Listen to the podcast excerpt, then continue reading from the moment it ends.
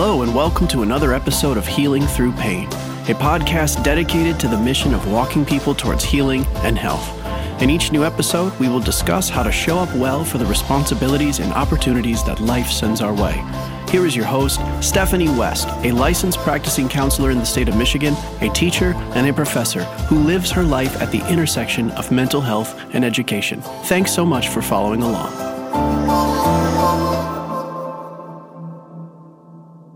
Welcome back to a new episode. Today, for me, it's an interesting conversation about when do we involve ourselves in tough conversations and when might it not be our place, even if we have an opinion about something going on. And one of the places I want to start over the last week, I had two interesting kind of advice seeking things unfold with two different friends. And the first one said, Hey, I have some speculation that my one of my friends' husbands might be stepping out on her. Do you think I should say something? And I said, Okay, speculation, tell me more. What sort of evidence or proof do you have? And she said, Well, so and so said this, and so and so said this. And when we put it all together, it just looks really suspicious. And I said, Well, to me, that sounds a lot like gossip and not some sort of malicious gossip where I think you're doing anything to, you know, wound friend, but to go to friend and claim your suspicions or tell her your suspicions based on other people's uttering gossip about her. I, as a friend, wouldn't probably receive that all that well. And it would be hard to take it seriously if you don't have any sort of concrete evidence that this is actually happening. So, gossip, by its very nature, it's casual, it's unconstrained conversation,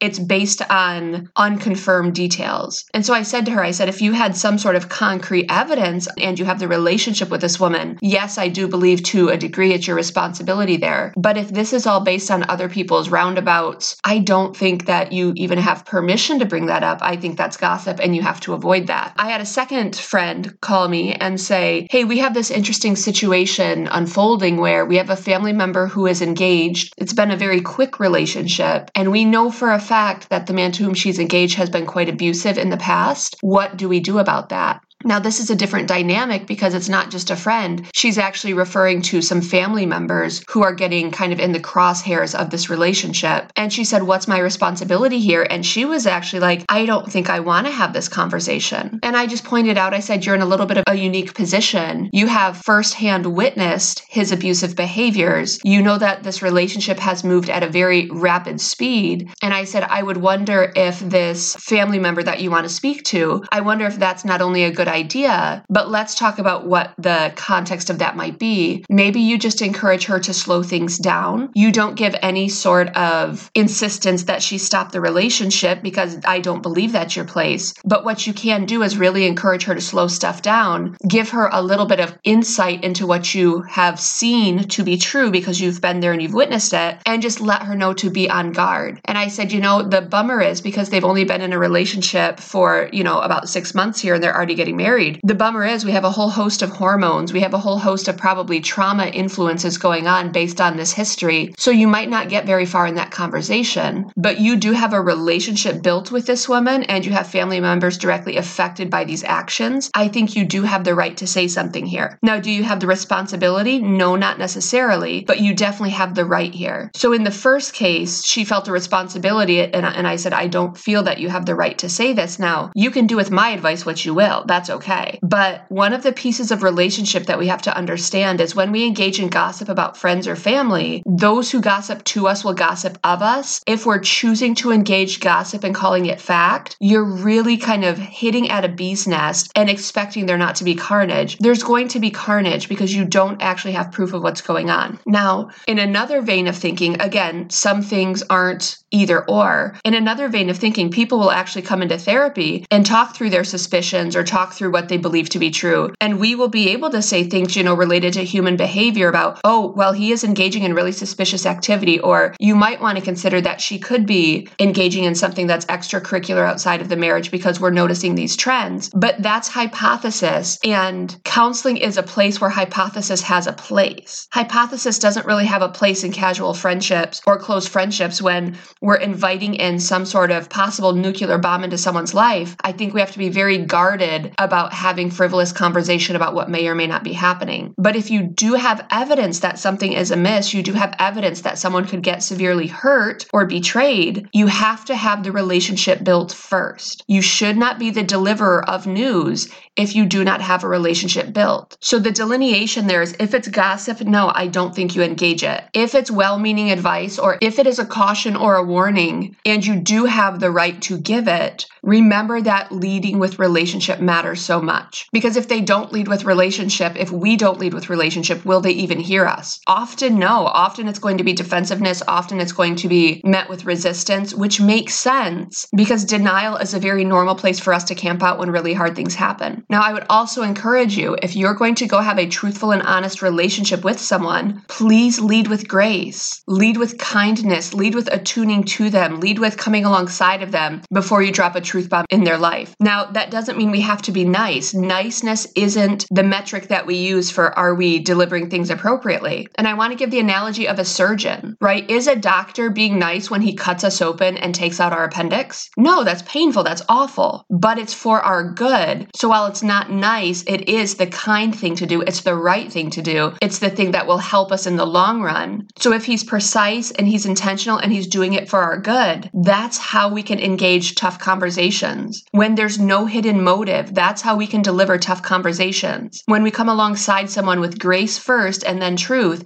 that's how we engage tough conversations. And you have to ask this particular conversation that you want to have, is it delivered precisely? Is it about us or is it about them? Do we say things that make us feel better and make us more comfortable? Or are we able to sit with someone in their discomfort and come alongside of them and just be with them in it? Are we able to engage humbly? Are we able to say, hey, I don't have all the facts. I don't have all the answers. I just know that this conversation is important and you can do with it what you will. Because unfortunately, the proverbial shooting the messenger, that happens quite often. So even if you lead with grace, you give truth, you're being kind, you're you're walking humbly, it can still go sideways. Being a truth teller does not win us popularity contests. I assure you that that is true. But if we're in relationships where we are allowed to speak truth and the relationship survives it, the relationship will be significantly stronger because we will know that others can receive truth and they will know that they can receive truth from us. And that's where a lot of real love actually grows. That's where a lot of beautiful relationship grows. Because when we navigate the hard stuff, it's an opportunity to grow in trust and it gives us assurance in the relationship. This person is here for me, they're here for my good, and I'm here for their good. We will both be better because truth was said between us. And I've had these types of relationships, and it's incredible. When a friend comes to me and says, Steph, that was hurtful what you did. Now, it doesn't feel good to hear, but I certainly know how to do better when someone comes to me and says, Steph, this was not okay how that unfolded. Could you do it differently next time? Or I'm having trouble with what you did there and I'd like you to do it differently in the future. I can grow from that. One of the questions is what if we're not surrounded by anyone who is honest with us? I have so many clients come in and when I speak directly to them, they actually balk and they're like, whoa, you've got some audacity. No one speaks to me that way. And my question back to them is, well, why aren't people allowed to be honest with you. If people aren't allowed to be honest with us, I assure you it is one of the most lonely places you can land. If we do not receive truth well, it gives us short term payoff, meaning I don't have the discomfort of this moment of feeling uncomfortable of being called out, but I assure you it has long term consequences. It can be so incredibly painful and isolating if we are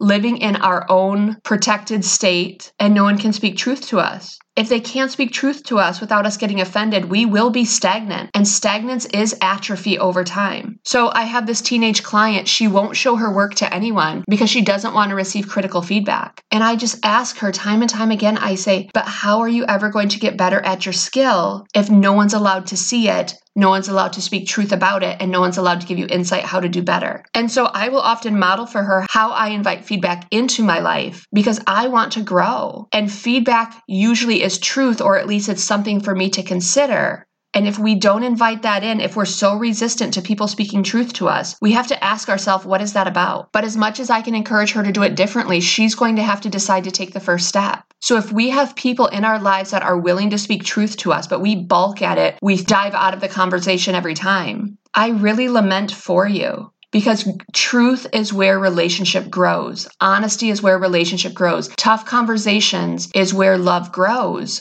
Because love involves pain, love involves corrective action, love involves calling us out on stuff and there's going to be pain involved. But if you're taking time and energy to protect yourself from hard conversations, there is going to be a consequence. So we have kind of a twofold conversation going on here. Number one is what if you're the one called to speak truth? First, you make sure it's not gossip. You make sure that what I'm saying is true. You make sure that what I'm saying is accurate and what someone needs to hear. Make sure that you have a good relationship with this person that is part of the bridge of even allowing them to hear. And then you have to ask, is this something they need to hear that's for their good? It's not about your comfort as the deliverer. It's about is it for their good? And then have the conversation. Now, sometimes people will still shoot the messenger, so you've got to brace for that. Some relationships don't survive truth. That's the reality of it. But the other side of it is do you invite truth into your life? It is hard work to sit in the grime of someone coming at us and letting us know our flaws and our faults. But if you expect to do better and be better and be an improved version of yourself, We've got to invite that in. So the other side of the, this conversation today says, what if no one's speaking truth to you? Why not? What's going on in your life that people don't come up alongside of you and say, hey, Steph, this is what you could be doing better. Or, hey, Steph, this is what I'm noticing and I don't think it's for your good. Or, hey, Steph, I love you enough to have this hard conversation because you would benefit from doing things differently. I need those people in my life because I do not see all things clearly. I would assume you need those things in your life because you will not see all things clearly. But we have to be certain that in those conversations, it's truth being spoken. It's not gossip. It's not secondhand information. It's not speculation. If we camp out in truth and we lead with grace first, those are things that can be so, so helpful in relationship. And if you don't know how to do that, come see someone like me. I'm actually a pretty decent truth teller, and I don't mind sitting in the grime of learning the skills of receiving truth because I do think it's one of the most formative things we can include in our lives.